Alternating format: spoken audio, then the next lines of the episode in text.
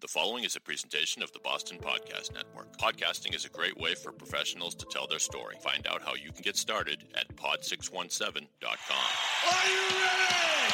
It's showtime!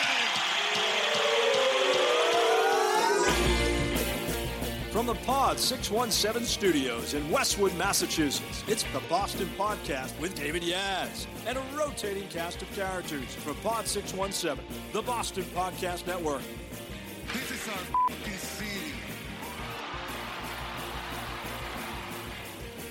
Hello, everyone, and welcome to the show. Ladies and gentlemen, boys and girls, and all the ships at sea, this is Dave, and this is the Boston Podcast, Greater Boston's only daily Monday through Friday podcast that I know of. I still haven't discovered another one. Maybe I will. I've got an awesome podcaster in the studio with me today. Maybe she'll fill me in on one that she has heard. I know she's a podcast on her own. Okay, so that's a tease because I need to tell you that this is the podcast where we tell the stories of our city th- through the voices of our city prosper in Boston, love Boston. We're spreading the love. We love our city, you know, as e- even though we complain about the weather every day and it's 40 it was 40 something degrees this morning when I when I uh, woke up and was like what the hell? What the hell?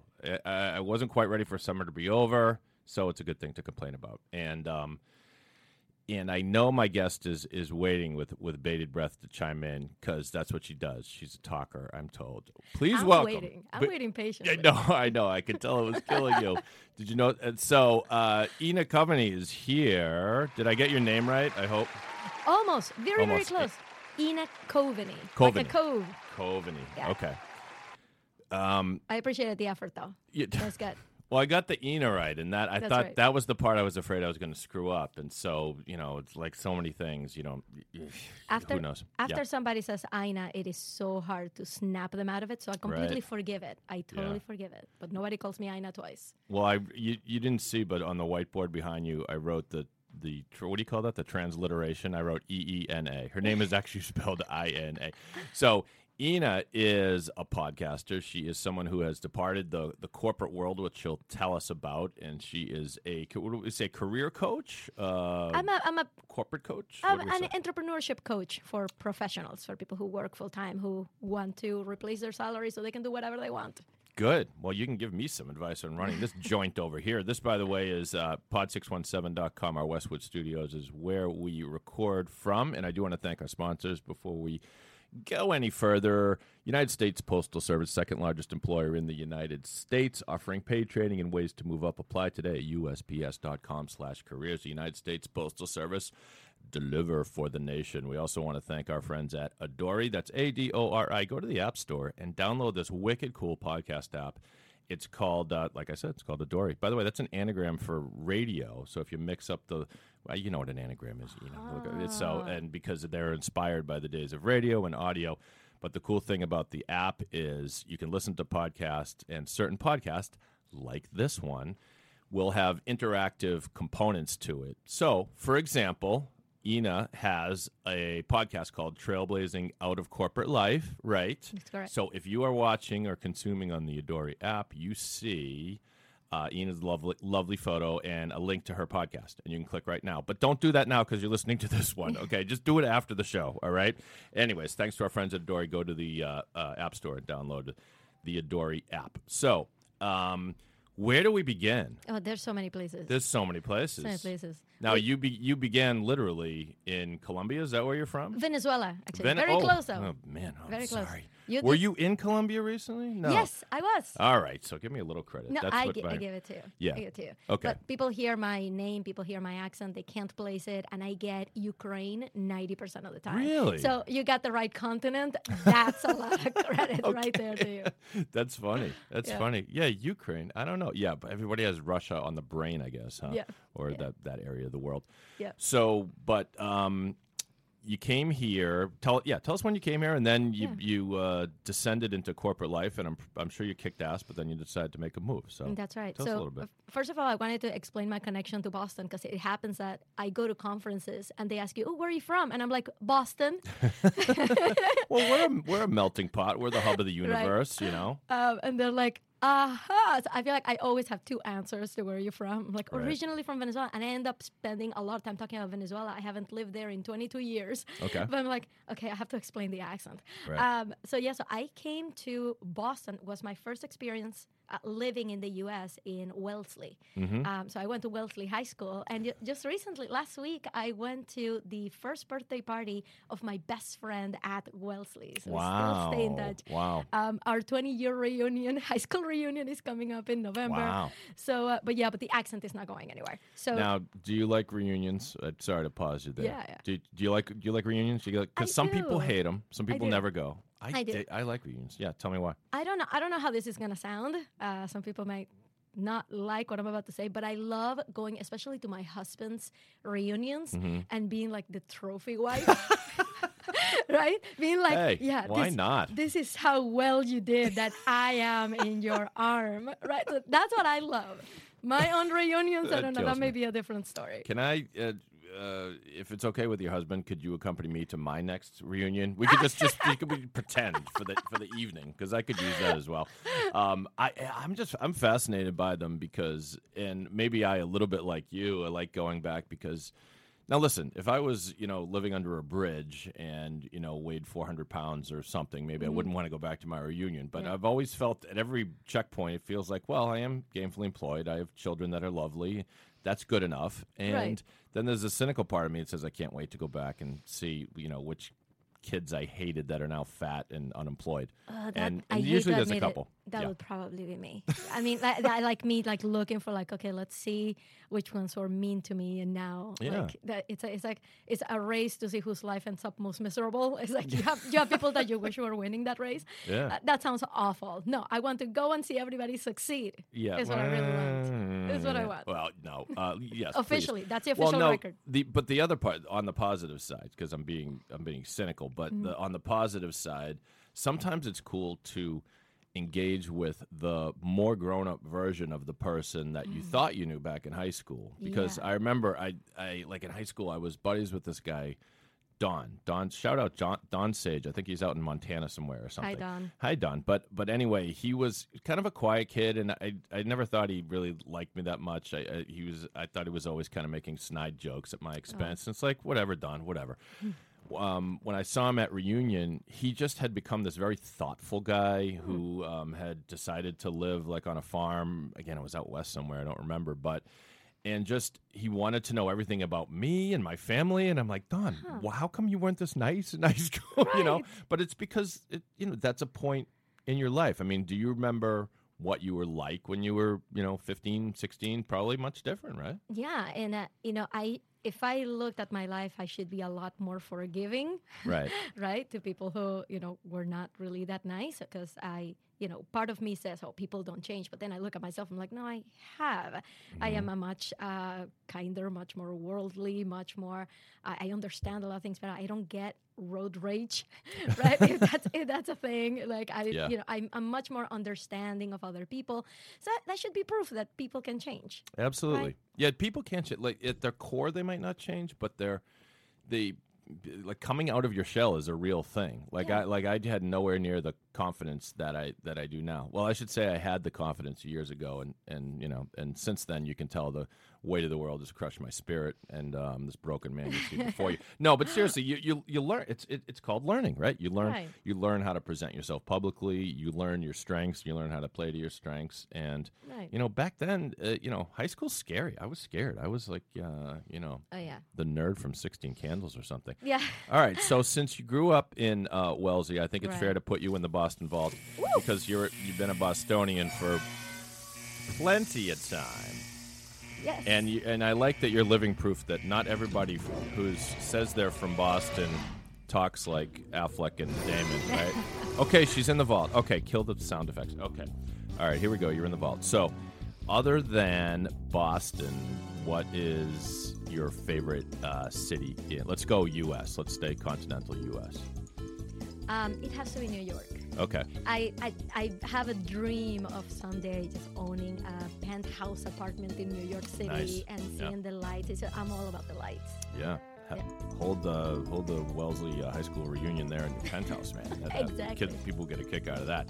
So what? But um, tell me what.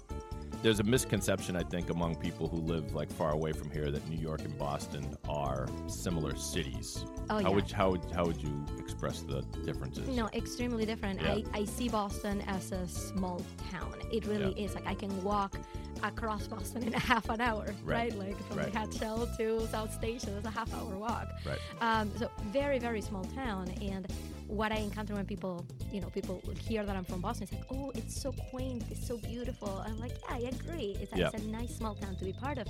Um, New York City reminds me a lot more of Caracas, a lot more of, you know, when I lived uh, out in Venezuela. It's it's big, but I feel like in New York is, uh, there's this life into. Everybody explains it that way, like this energy, like um, so. No, Yeah. very different places, but I totally hear you because kids that I went to high school with in Venezuela, Mm. um, they would come to the U.S. for a program, for an English learning program, whatever it is, and they thought the whole U.S. was the same stereotype they had in their mind. Yeah. So they would come back from that experience and they're like, it was awful. I'm like, where did you go? Like, we were in Montana and there was nothing around. And I'm like, did you really believe Yeah. that you were going to Yeah. find the city? That you were like, didn't you like Google this? There was no Google Right. back then. Right. But uh, there was a whole misconception. The whole U.S. must be the same as, you know, when I go to Miami for Right. vacation, that kind of thing. Yeah, yeah. What did you think it was going to be like when you came here? Um, I had already been here many times to Florida, especially. I also have a dream of owning a house in Florida. uh, that's where, that's where we went with my family. It was a very very close commute. To I'm making a list place. here. You know, we got the penthouse in New York and the the what, are house we, in Florida. Miami Beach or Saint South Beach? Augustine. St. Augustine. Okay, Oh, I've never been. It's north of Fort Lauderdale, and Fort Lauderdale is where we used to go and go shop on a shopping spree with my mother, basically for Yeah. one week every year. Nice. Uh, so I thought it was going to be like Florida, like well in Fort Lauderdale. Fort, Fort Lauderdale, everything is flat, Right. right? There's no mountains, so that's kind of that's kind of what I had in mind. So Boston was very different. It's all hilly and it's colder, and it's and I fell in love with it. Like when I came.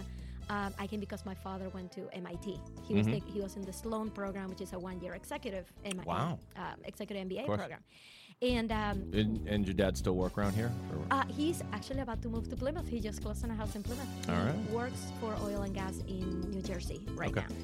Um, so he's about to retire. He's wonderful. He's gonna be around here. So, but yeah. So when the program finished, we were supposed to go back to Venezuela, and I'm like, like my claws on the ground. I don't want to leave. Right. So I'm telling, if I didn't live in Boston right now, I'd be doing everything I can to come back and live here. This is my home base. yeah. You know, home is anywhere you can drive around without a GPS.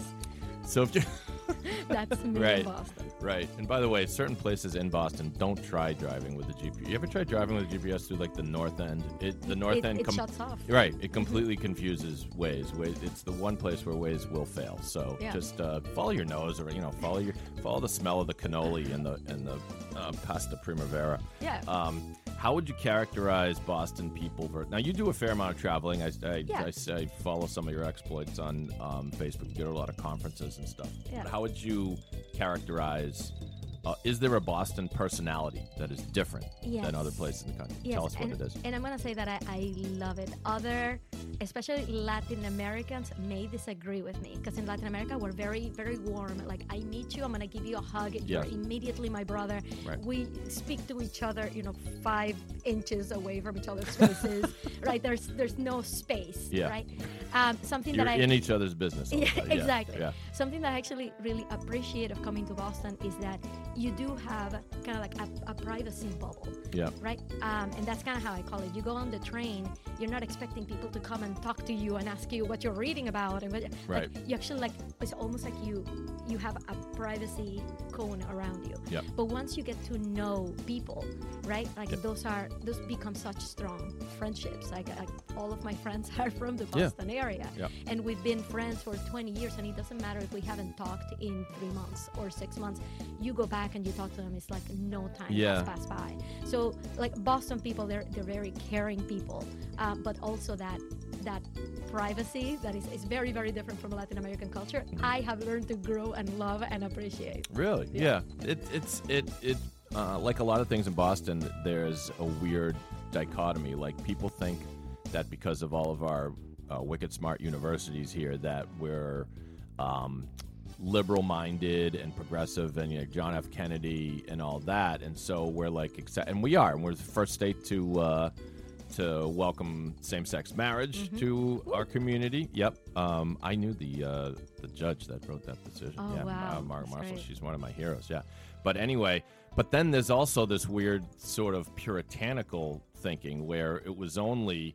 It was probably before your time, but it was it wasn't that long ago that like we didn't allow sale of liquor on Sundays, Mm-hmm. and like you know the bars close early, and Right, you know and and um, so there's there's like it's a weird mix of snootiness, and I think that's the privacy thing. It's like well you know don't get too close to me, bro. But then, Yeah. but like when once you know your your friends, and I think it can be a very warm place. You It know? really is. Yeah. It really is. Like I, I'm telling you, I wanted to come back. I did not want to leave. I after uh, spending junior year in Wellesley High School, we had to go back to Venezuela, and my parents made a deal with me. They're like, okay, you can go back to an American school, so you can finish 12th grade, and you can apply for colleges here.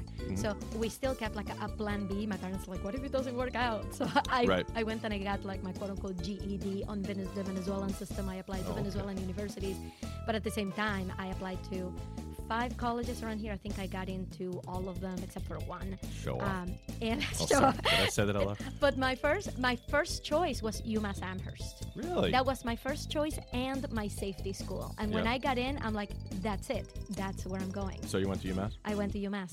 Go, go Minutemen. I know. That's where I met my husband. That's where I met like most So what? So uh, what, I was about to say why. By the way, my parents and my brother both went to. They all went to UMass. Yeah. So um, I'm a big fan. But but why UMass? Just Yeah. because that was the. Did you just kind of dig the, the culture there when you're on campus and all that kind of business? couple things. So Yeah. I went to visit it with a friend of mine, and when like she and I went on tour a lot. Actually, she's the one that had the baby that I went to see last week. Oh, cool. Same friend. uh, we went to tour colleges together, and she really wanted more of a city feel. But when we went to see UMass, uh, you know, on the way there, like through like Hadley, through Pelham, like all Yeah, you all see the places. cows and Yep. you see the. Sure. And I fell in love with it. I'm like, I've been in a city all my life, Yeah. and then you go to this campus that is completely open. It has its own zip code, right? Yep. Like separate from yeah, Amherst. yeah. UMass has its Oh, own zip funny. Code. that. Yeah. Um, it, you know, the library. I've always been in love with like libraries. It's like a, like plenty of knowledge in one building. I love that. Love the pond. Like I fell in love with the whole, uh, really, like free. Yeah. I know, like Open very green, open air open and- space. yeah. Exactly. By the way, for the millennials listening, a library is this place we used to go to like check out books and read books, and and they wouldn't even get that. Like you could go to this day. Of course, they're still around. You Right. could go and check out like a, I was about to say DVD. All right, for millennials, here's what a DVD is. It's a disc that you put into a machine. You watch a it. I know, but uh, yeah. Anyway, so Yeah. um, yeah. so, that's cool. Yeah. Yeah, so when, when we were visiting colleges together, we started. I started ranking them in terms of how many cows it had. So I'm like, okay, this school is more like four cows because it does have some green area, you know, but not quite like UMass and nothing compared to UMass. Yeah. And the second reason was um, I really wanted to study technology. I wanted to go to school for computer science, and they didn't have the top computer science ranked undergraduate program in the country, but they had one of the top graduate computer science programs in the country. So I'm like, it's the same department. Yeah. So yeah. I'm like that's that sounds great. Right. So that's where I went. By the way, the, the I like your cow scale. I want to I want to uh, adopt that because on the one end of the so so Amherst was was UMass Amherst was five cows. Five cows. Five cows, and then on the other end is would be like BU, which would be don't have a cow. That's like cows. Thank you, thank you very much. Nice. Um, the run up to that maybe wasn't worth it. Uh, so, so okay, so you so you, you go to UMass Yeah. and um, and what's next? What's next? next So- in the Ina story? Yeah. computer science Right. right um, i fell in love with it i did not do well in my gen eds Mm-hmm. like forget about it but once computer science hit and i was really hitting that curriculum that's really where i excelled i loved programming it was like playing a game Mm-hmm. right then I go out into the job market. Uh, this was 2003, right after 9 11. Companies have stopped giving um, international visas, right? International work visas. Um, and I'm here like, okay, what am I going to do? I'm applying. I applied for like 32 jobs at IBM for Mm. software engineer. I did not hear back from a single one. Then There's someone at IBM right now telling the story. There was this woman. There was she applied to 32 different jobs here. You don't understand. I was like really working the internet to find the exact contacts, and I found the contact of someone who was down the hall from the HR hiring manager. And I called them like, "Hey, can you transfer me to that person?" and they're like, "No." Right. like I was working it, and it did not work out. Then, by total chance, uh, General Electric got a hold of my resume, Mhm. and this was the only job that I got offered out of college. I went on an internship in Oregon, and it was all about project management. So I'm here thinking, and I remember after getting the job, I'm out of college. I'm two months in. I'm living in Connecticut with my one bedroom apartment and paying my rent, and everything seems fine. And I'm calling my mother, and I'm like, this is not what I wanted to do. Mm. I wanted to program. And my mother is like, can you please just stay through the program? It was an entry level, like two year program. Yeah. Can you please stay through it? At least you have something on your resume and you can move on. But at that point, like it felt impossible to get another company to sponsor me for a visa because 9/11 had just happened. It was Hmm. Oh, so fresh wow. in people's minds. Wow. So I'm like, okay, then I need to stay. So I always had what I thought was a really good reason to stay in the job that I had, right? Um, either you know they were sponsoring me for a visa, or because uh, they were gonna give me a green card and I didn't want to leave yet until they did, or they started paying for my MBA free and clear. Like there, there was always Makes a it hard to leave, yeah. Very hard to leave. yeah. So eight years later, I'm finally graduated from my MBA. I am married, uh, so I have a green card. I don't need a company yes. Thank you. Um, I'm a citizen now. I'm like I'm seven years old in citizenship years. Um, so I You don't look a day over nine and a half. Oh, thank you. Sorry. Thank you. Whatever much. that means. I don't know what that means. It's like think Yeah. of it as dog years. yes. Um, so, so yeah. So what? So you you did you got your citizenship? I'm doing the math here. After Yeah. nine, well after 9/11. Um, 2012 with- is when I and got and you uh, it was not a chore for you. I don't know. I guess with what's going on in the news, I feel that I need to ask the obligatory Please. immigration law questions. Yes, but, please go ahead. But so it was not a problem for you because you were married, or because you were employed, or because you'd been here long enough. Uh, well, once uh, uh, marriage is really a very, very easy way to get a green card. Now, if it's true love and like you really want to, because there's in, an interview process. They want to see your wedding album. They want to see like all of these things. Make sure this is oh, I legitimate. saw the movie Right. Green Card with Right. Gerald Depardieu. then you know what it's Oh, like. which is the dumbest thing. Because what you said about the photo album, that Yeah. if you haven't seen the movie, don't. Uh, well, in my opinion, I didn't love it, but whatever. The French I liked it. I Did you like it? funny, well, yeah. it, it probably had a little bit more meaningfulness. to you. Yeah, yeah. exactly. But Gerald Depardieu and Andie MacDowell are the two leads, and they're they're not a couple, but they, for some reason, I remember, form a friendship so that you can pretend that they're getting married or married. They or, actually get married. They do so get married. He can get a green card and she Right. can keep her greenhouse. I have no idea what having a green. Why the United States will prevent Andie MacDowell from having a greenhouse in an apartment unless she's married. I really don't know. Right. But there that was were the there were a few problems with the script, but but but then but then knowing that he needed to show that they were married, he's like, well, we need a photo album. Yeah. But what he does was he takes one of those Polaroid Instamatics, which don't ex- actually. I heard they might be making a comeback, but it Oh. was those cameras where you hit the button and the photo would pop out immediately, you know, and then you used to shake it, you know, Right. shake it like a it like a Polaroid, Polaroid. picture. There you go. That's where that comes from. And so he took about, you know, a dozen pictures of him ar- on the same day, probably wearing the same thing, like all around. He was like, here's me doing the handyman stuff, and here's me. I'm not doing a good French accent. Okay. Yes, well, me sorry, doing was the- that the was that an handyman stuff. attempt? Was that No, this Yes? this this isn't them. No, I can't do it. French is hard, man. It- you, you just put the Z's and everything. Yeah. Here's me doing the handyman stuff. That's not what he sounds like. no? Um, and they and then and of course the INS they they buy it um or Yeah. whatever agency it is, and uh, the one thing that trips them up is they remember what trips them up. Uh, they asked them. Spoiler alert. They I think they asked them both the same question. Right. And he messes it up, Right. and then that's I, I forget what the question was. I Yeah. The, was I think the question was what kind of hand lotion does Oh, your wife use, Yeah. and which Oh, which I Go ahead. I Yeah, go ahead. I remember now.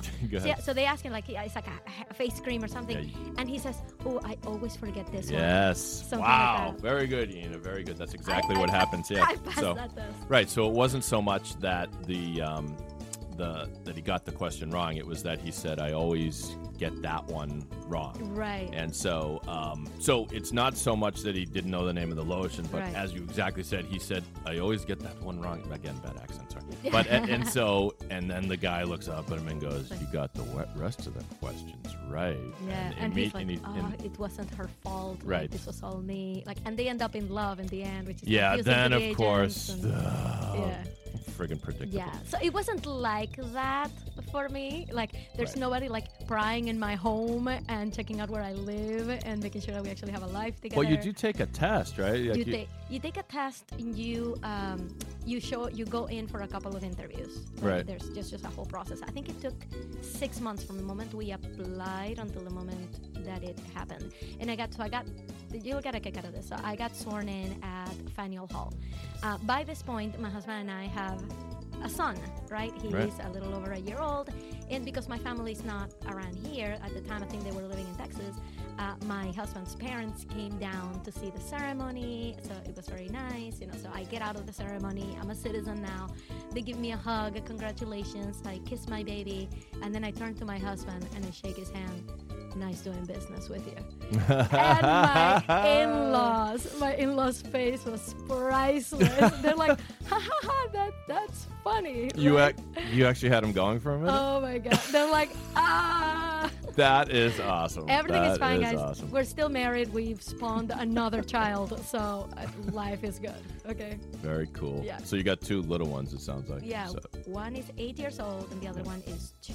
wow. Okay. Yeah. So, um, I just realized that uh, Ina is still in the Boston vault, but you talked me in circles. It's not my fault. So we'll ask you one more Boston question, then we'll let you. Right. So just uh, we'll give you a softball. Just what? Um, give us a spot in Boston that you love, and it could be anything: restaurant, museum, park, or anything like that. You know what? I came prepared to answer Oh, what my favorite restaurant was, and I'm gonna tell you what that is anyway. Okay. But uh, my favorite spot. We'll take in- both. Yeah. We'll take both. My Yeah. favorite spot in Boston, um, it has to be like on Memorial Drive, looking at Back Bay.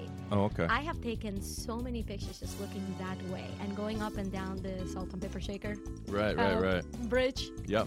Sure. Um, I love that, like those spots anywhere where I can see Back Bay clearly. And now there's a third building in Back Bay. Have you seen how the skyline changed? no. Yes, you. Everybody. I was has just to getting used out. to the R2D2 building, the one. You know which one I mean? Yeah, yeah. There's By the way, we can't accept one. we can't accept your previous answer because technically you'd be standing in Cambridge if you were looking across. Oh, this is true. Eh, it's all right. We'll This give it. We'll let, we'll let it go. So This what? is No. What is this? What is this other new building? I don't. Yeah, look at the new skyline in Back Bay. It's not just the Hancock and the Pru anymore. There's a third building, like to the.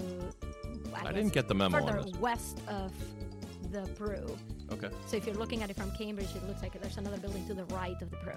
Mhm. And it's throwing me off.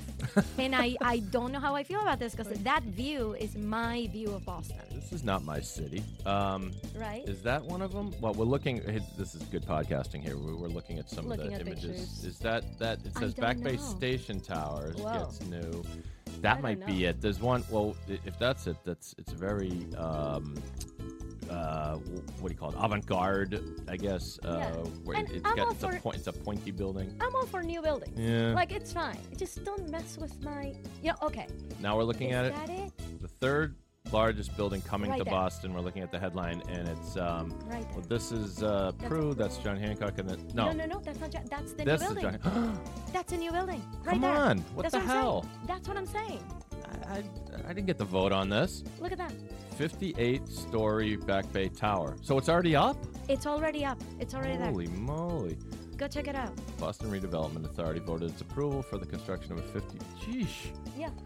And that was edge- that's from 2013. That su- right, right, right. So Yeah. it's that now we now we know it's up. So it's um and it do we know it's just an office building or is it I- residential? I we don't know. Yeah. no I'm have to idea. go check this out. But it I like tall me. buildings. Have you ever been to the top of the John Hancock? I have actually Yeah. for um, at the top of the Pru. I took my husband there to uh, Nice. top of the hub for dinner one time. Oh, and by the way, It's a funny story. Okay. It's, it's related to Boston. Okay, that's cool. At the top of the Pru, I don't know if it's still there, but as of last year, there was a big screen. It was kind of like a, a photography gallery type Mm-hmm. of thing where you would have the map of the world.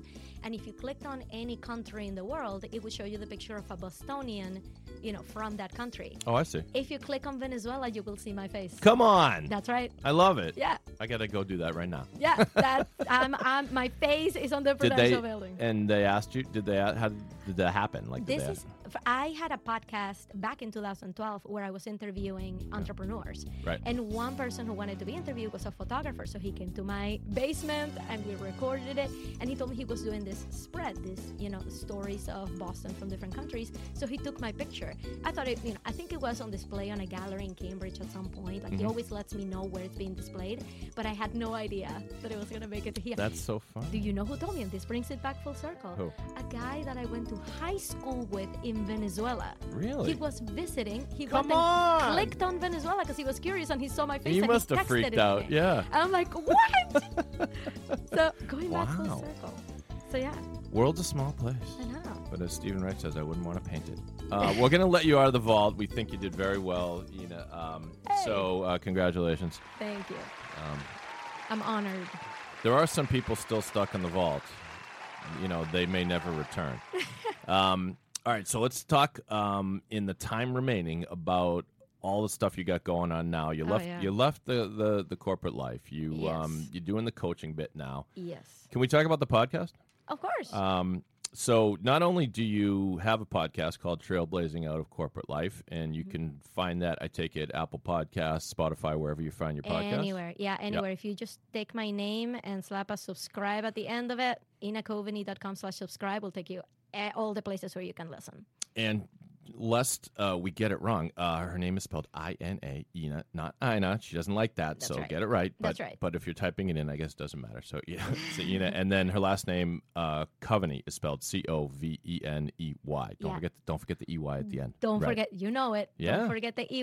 Yeah, well, yeah, That's you got it. This is the, in the audio world. You got to remember to spell these things. That's Yeah. what I tell all my podcasters. It's like, Yeah. it's some people will do stuff like they'll be looking at something on their screen and they'll go look at that. Point and I'll go, yeah, excuse me. They can't see what you're doing. And if you just Point. if you, and if the, they need to go to a URL, you got to spell it out for them sometime. That's right. Um, okay, so the the podcast is called Trailblazing Out of Corporate Life. What's Yeah. what kind of stuff do you talk about on the pod? I love getting anybody who is working full time who has the feeling that this is not it for them, right? Because my podcast is mm. not just for everybody, right? I have met a lot of lovely people who actually, as soon as I tell them what I do, oh, I help people get out of corporate and start a side business, they immediately get defensive. Well, I'm happy in my job. I'm mm-hmm. like, that's great. Yep. That's Yep. wonderful. I want people who are not happy to be happy. Right. So basically, this is a podcast for them. It helps you. Well, I thought I like to talk about mindset. I like to mm-hmm. talk about what it takes to actually quit your job because it took me 15 years. And I just told you the story of how three days into my first job, I already knew that's not what I wanted to do. Right. So it does take that long. It Yeah. takes a long to figure out what is it that you would do instead, and it gets it's so hard to wrap your head around making equal or more money than your current job doing something that you actually like to do. That's the that's the thing. That's what Yeah. prevents most people because Yeah. they imagine even if they start to get serious and start to do a little research about this other thing. Yeah. Yeah, it is hard. It's it's it's it's life isn't fair. I mean, you can't you can't Yeah. just like, well, I want to be a school teacher except that, you know, I earn, you know, 150 grand at this corporation. Mm-hmm. Uh, well, guess what? School teacher makes, you know, 47 grand or whatever it is. I don't know, maybe hopefully more than that, but but mm. but and yet so what do you say to that person? Yeah. So first of all, I would say if you're jumping from one profession to another profession, my podcast is not for you. Right. My podcast is for the person who wants to go independent, who understands that Yeah. if they do their own thing, the income cap just disappears. The Mm. sky is the limit. Hmm. But it's so hard to think of, you know, and I have this like magic power, right? Mm-hmm. Where if you give me anything, any hobby, I can tell you how to turn it into something that could replace your salary. So somebody came up to me and they're like, "So, you know, what if somebody comes to you and they they give you a terrible business idea, like they want to be a dog medium, right? Yeah. Would you like continue to tell them that it's okay for them to want to be a dog medium?" And I'm like, "Who am I?" To tell them that they're not the next Oprah Yeah. of dog mediums. Do you Right. have any idea how many people out there believe in mediums and just lost their loving dog and Right. would love to talk to their dogs via medium? Like there's a market for pretty much anything. Now it may be small markets or maybe big markets, but there's a market for pretty much anything. So it's a matter of knowing that that is your passion, that that is what you want to do, and speak about it passionately. Mm-hmm. You will attract the kind of people who would pay for you to do that. So you can take basically anything that you like, even if it's like crocheting, Mm-hmm. right? And I could tell you how to turn that into a business that could replace your salary. And that I feel like that's where most people just kind of hit the wall. It's like, well, nobody's gonna pay me to just make little hats all day long, Right. right? I'm like, well, probably not. But there's many other ways to speak about crocheting Right. online, right? Right. To attract an audience, to sell a product that can be a passive income product, right? To sell a one on one experience, to sell a group experience. There are so many ways to monetize that thing that you like, but a lot of people just get stopped at the first most obvious response, which is, I like crocheting, but nobody's gonna pay me for crocheting every day. Right. So I'm like, well, don't stop there. Why are you stopping there? Yeah, that's that's genius. You could do, and these days there are so many different ways you could do it. You could teach crocheting classes. You could That's you could make videos, and that either use that either to, to promote like the, your products, or you know, or sell a video series on that. Yeah. Um, you And know, then- you could write a book. You could write a book, and then you could you Right. launch your launch a podcast talking about crocheting. Yeah. It's funny. I use crocheting sometimes as an example Oh, because, really? well, because um, when people ask me about like what are successful podcasts, it, it- or when you ask anybody, people are like, oh, I like you know the comedy podcast. I like the true crime pod- podcast, but if you wanted to launch, uh, you know, a true crime podcast, it, it's or some or about sport. I want to do a podcast about sports. Well, okay, there were eight zillion podcasts about sports. If you want to land a niche audience, and podcasting is made for niche audiences because that you you have to engage. You have to. It, it takes investment, right? Like, Yeah. and you probably know some of this. You know, like. 80 percent of people who click on a podcast will listen to all or most of it because they're invested. They picked that thing. Right. So if they're into like Star Trek or they're they're into you know crocheting, Mm-hmm. they and you launch a good podcast about crocheting, you've got a rapt audience. We podcast Right. we uh, produce a podcast here um, called Monsterland, which is all about the paranormal. Now, Mm-hmm. now I don't necessarily believe in Bigfoot and UFOs and all that stuff, but it's, it is a very interesting show. Yeah. And they have um, a pretty big audience, probably the biggest audience of any anybody on our network. And it's because if you're into that, you're into that. So, Exactly. So yeah, this person, you know, do the like tap into that audience, and all of a sudden, before you know it, you're doing what you love, right? Right. And the next thing that people get hung up on, and you mentioned just a little bit of this, is about market saturation. Yeah. Right. So this is actually one of the things that I'm about to teach a class in my own Facebook group Right. um, about how to start a business in a saturated market. And the truth is that think about it this way. What I do, I'm a business coach, right? There are so many business coaches out there. Mm-hmm. Yeah, there are. Right? You Yeah. know how many there there are thousands of people doing exactly what I do. Yep. But how many people in my life, right, in my corporate life, in my family, are actually aware of any of them? Right. Right? Like Right. this is not a world that my family and friends and coworkers are even aware of, which shows you right there that even though you think, oh, because there's thousands of people doing what I do, that doesn't mean that there aren't still billions of people in the world who have never heard of that thing. So the market is plenty big. So what you have to figure out what is your unique identifier, right? Like unique differentiator. Right. Um, and usually that ties with your story. Right. Right. I we could have another business coach right here, and they'll have a completely different path, Right. And they Yep. came from a completely different place. But I'm here telling you that I got out of corporate, that I always knew that I wanted to do something else, that I believe it's possible, and you may resonate with my message better than theirs. Mm-hmm. So, but there isn't real competition. The same person who's listening to me may want to follow that other person to see what other tips they have. So, competition is just basically it's it's uh, for me in my world it's like fiction. People who like me are going to stick with me even if they listen to other people. But do people come to you with the idea that they want to start a, uh, their own entrepreneurship, or maybe do they come to you saying, "You're I'm dissatisfied with what I'm doing," and you're the one who kind of shows them the path to entrepreneurship? It depends. Yeah. Uh, a lot of thing, a lot of what I do is I have kind of like what is called like a sales funnel, right? Mm-hmm. So at the top of the funnel, you have people who just became aware of me that this is a this, this is a thing. Right. These are not the people who are going to come and reach out and want to set up a phone call with me. Right. These are people who just kind of like lurk, right? They're lurkers. just Yeah, right. there are lurkers out there. yeah. They're gonna join the Facebook group. They're never going to interact, but they think that the material is interesting enough. And at Right. some point, I'll say something interesting enough that they'll be like, "Okay, I think this is my time." Right. So by the time that they come and talk to me, they tell me, "I know that I'm meant for something else." I know what I would like to do, but I have no idea where to start. Or I've already tried to start for three years and nothing is happening. Hmm. And I'm afraid that if I don't do something different now and I invest in this now, it's just never going to happen. I've had people who signed signed to work with me. Like I hmm. give them two options: like you pay in full or you have a payment plan, right? Right. And you have until Friday to do this. So this person was texting me on Friday saying, I'm still waiting to transfer some funds into my bank account so I can pay you in full. And I didn't see that message until a couple hours later. So I sent her a message back. I'm like, hey, just wait until Monday. Like, mm-hmm. it's okay. Yeah. Right? Yeah. Just wait until Monday to pay. And she's like, nope. I just did it. I just took advantage of the payment plan because I did have that much in my account. I just needed to do this because I knew that if I waited through the weekend, I would just back out.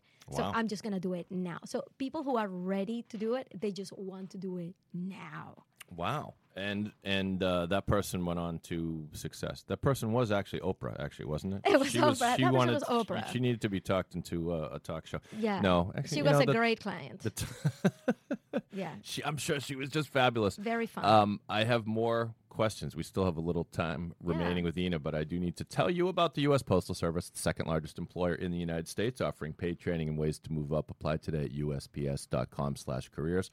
For mail callier, ca- calliers, for mail calliers, for mail mail colliers, they have uh, collies, dogs that actually carry the mail these days. No, uh, and uh, know, uh, even though um, we're fellow podcasters, I hope you'll admit none of us are perfect, and I don't think I've ever made it through this live read without flubbing at least once. So a little peek behind the curtain there. Uh, the USPS works together to provide efficient, affordable service to the American public. The workers are the backbone of its service, and the USPS wants to develop and advance careers so its development programs train and prepare employees for promotions and growth in a variety of business areas. Everything you need to know is online, usps.com/careers, and it's the policy of the Postal Service to provide equal employment opportunity and prevent employment discrimination. The Postal Service seeks to attract and retain a diverse workforce in which employees respect and value each other's differences and work to promote collaboration, flexibility, and fairness so that all employees are able to participate and contribute to the full potential. Apply today.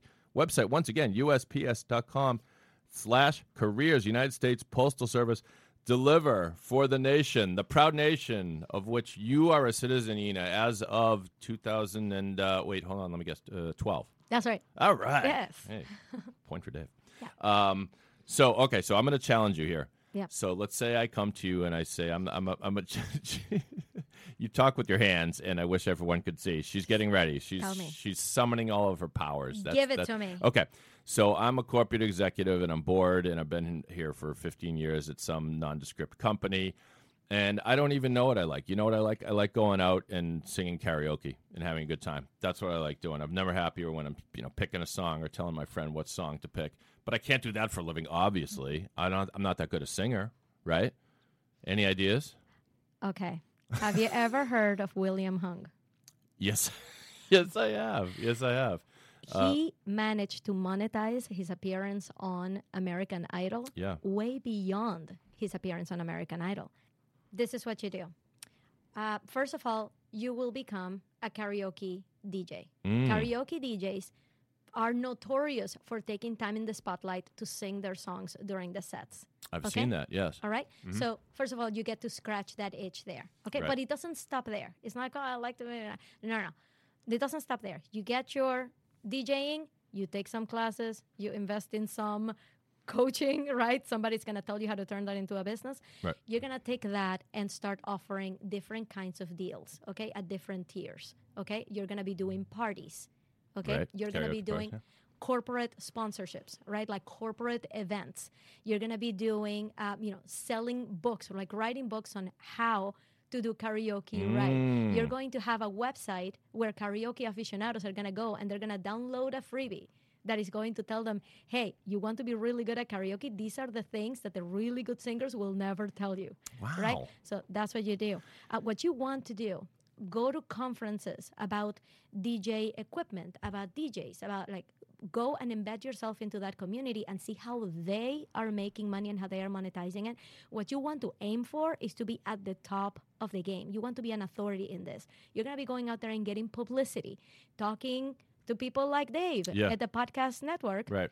to tell them about hey i have this amazing karaoke uh, system that you can hire for your parties and this is like large scale right um, you're also going to turn around and teach other new karaoke DJs who love karaokeing how they can do this, which equipment is the best, and you're going to put affiliate links on that equipment so that you can get a kickback every time that you recommend karaoke equipment. Right. All right. You're going to invest in some voice lessons for yourself because you want people to go and hire you because they heard you singing the other day and they're like, oh my God, he is amazing. You want to get yourself a personality so that people find your events I think I'm actually going to do this. right?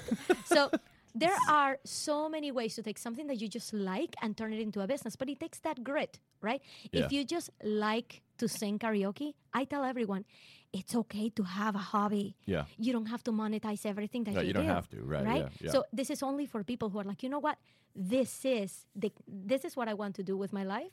These are the kinds of people that I want to associate with in my life. I want to be around bar owners and karaoke goers and like those are my people. And Yeah. I would get so filled with energy hanging out with them all day rather than being on my job in my cubicle. Right. So there's got to be some passion behind it and some grit because starting a business is hard. Mm. I hope I'm not making it sound easy. This is it takes time. This takes a lot of investment Well, in- but- back into the business. Right. But what you just did is really remarkable uh, brainstorming on on ways to do it because some people can't even see the path to get started. Right. But I appreciate what you say because it's it's so true. You know, I thought about this business for years before I actually did it. Yeah. Uh, the doing is the part that you know no one no one can make you do it. You know, Right. right? And- And you sh- you can show them the path, but Yeah. That's you, what you just did is an amazing example of how with a little bit of creative uh, brainstorming you can see a path that you can do it. And and that i presume that's how you get people from the well i'm making 150000 a year. There's no way i can immediately step into something that pays me that much. Well maybe not overnight but there's a there's a path right? And for people, what I tell them is, you know, I could just come here and write out a whole PDF to tell you, okay, you want to start a business and replace your salary doing that thing? I'll tell you the ABC and the one, two, three, go do it. But very few people will actually do it. Right. So I tell people, like, okay, where do you get the motivation? Is the next question. How do mm-hmm. I motivate myself to actually follow through this plan? You got to have a vision. Right. You gotta know where you're trying to get at. Mm-hmm. If you if your vision keeps you small, right? If you keep thinking, well, I'm just gonna, I just want to do this on the side because I like it, because, you know, it's never gonna replace my salary anyway, so I may not charge sometimes. If that's your mentality, then good luck replacing your salary. If you think about tripling your salary, then the ideas start pouring in hmm. and you start to see opportunities everywhere. So, where do you find motivation? Is from having a bigger vision than you've ever had. right This is not a hobby anymore. This is going to be your livelihood. Hmm. I'm convinced. Sign me up. Sign me up. Um, so before we go, we got just a couple secs left here, but um, you we've talked about the podcast. We've talked about what you do. You teach podcast classes, which is what a lot of people are going to want to know about that Oh, yeah. because we could and and uh, before the show, Ina and I were scheming ways we can work together. So you'll have to stay tuned on that. We don't we don't have a plan yet, but. We don't offer classes here yet at pod617.com, but that's coming within uh, before you know it. Before you know it. So tell us about that and and um, you, all different topics. I noticed, you know, how to make your show binge worthy. How do you? By the way, the advice you gave about the karaoke guy is the Yeah. same advice you followed with the podcasting. Yes. In other words, don't just do a podcast, teach podcasting. Right.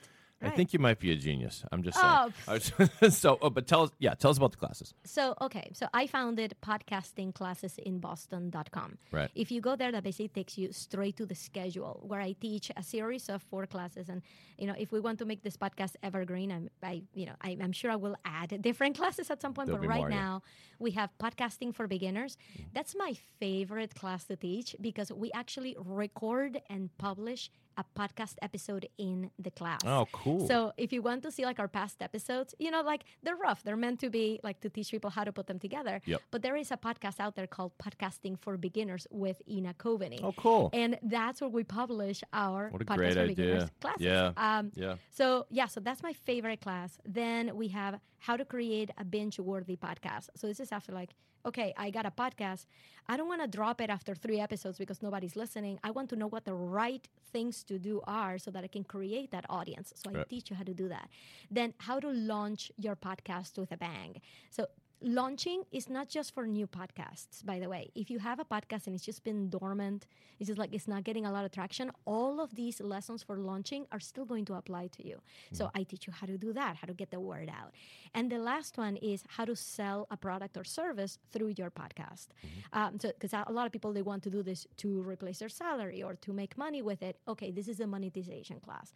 So yeah, I, I love doing these classes. I'm kind of doing them all over. So go and find a town that is near you. Go go sign up for the classes, and yeah, maybe sometime someday we can do something together. Oh, we the will. podcast I'll figure. I'll figure out a way for us to band forces because we don't do that yet. You do something we're not doing, and so there's got to be something there. Yeah. Uh, yeah. So podcasting classes in Boston.com is where you go and sign up. Yeah, I'm gonna. Li- I want to listen to some of those beginner ones. It must be funny.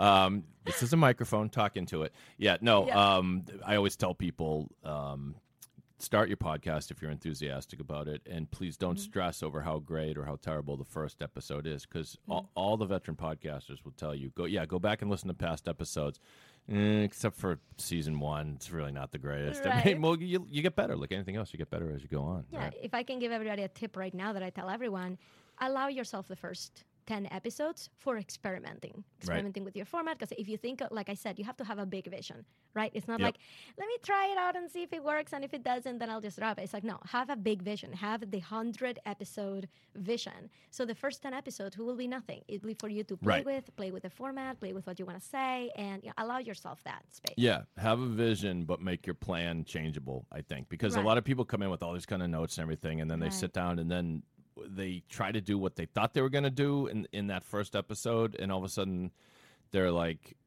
and they'll ask me what I think, and I'm like, it sounded like you were just reading stuff like off a script, and it wasn't like y- your personality didn't come out, and they'll get all deflated. I'll be like, it's all right, that's Yeah. episode one. Like keep Yeah. keep going. As Mike Tyson says, everybody's got a plan until you get punched in the face, and then your plan's got to change. Your plan's got to change. And people love to go back to the original episodes to see what it was like. So Yeah. that's your first, you know, rough try. That's okay. Yeah. Everybody has it. go back and watch the first episode of Cheers. It sucked. It was it was it was really weird. That like Norm got drunk and they had to like carry him out of the bar. Like that. Yeah, I swear to God, you Oh can look it up. Yeah, yeah. Um, what what else? What else haven't we mentioned before we go? Or have we have we covered it? I think we covered it. The last thing that I wanted everybody to know Yeah. is that if you go to inacoveney.com slash one year, O N E year, Got right? Yep. Um, that's a gift that I have for all of your listeners where they're going to see my salary replacement one year roadmap. And these are basically a compilation of the lessons that I teach my clients because you're not going to be able to replace your salary in a year without understanding and living by these lessons okay this is what this is what you need to believe the first three months this is what happens later you want to go and get it but to, you have to spell my name right okay it Yep. ends in ey I-N-A-C-O-V-E-N-E-Y dot com slash one year all spelled out o-n-e That's a secret website that you wouldn't know unless uh, Ina just gave it to you. So thank you for giving it to our listeners here at, at the Boston Podcast. And uh, where can people find you?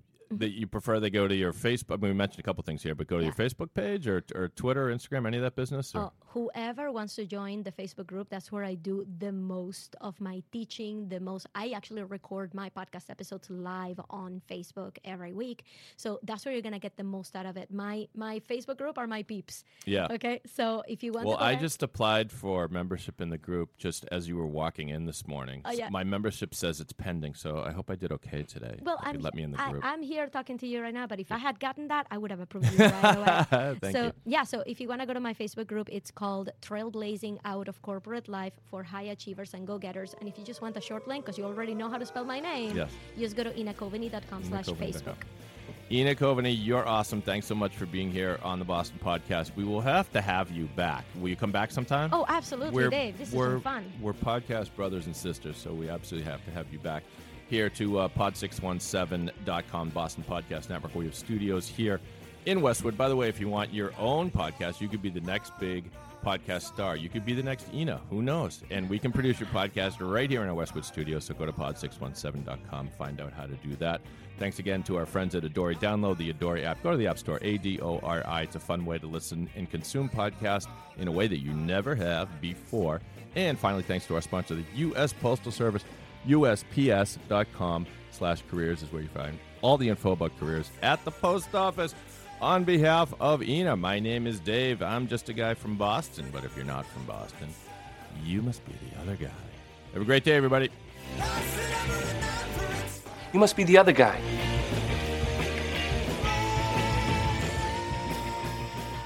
Nice doing business with you.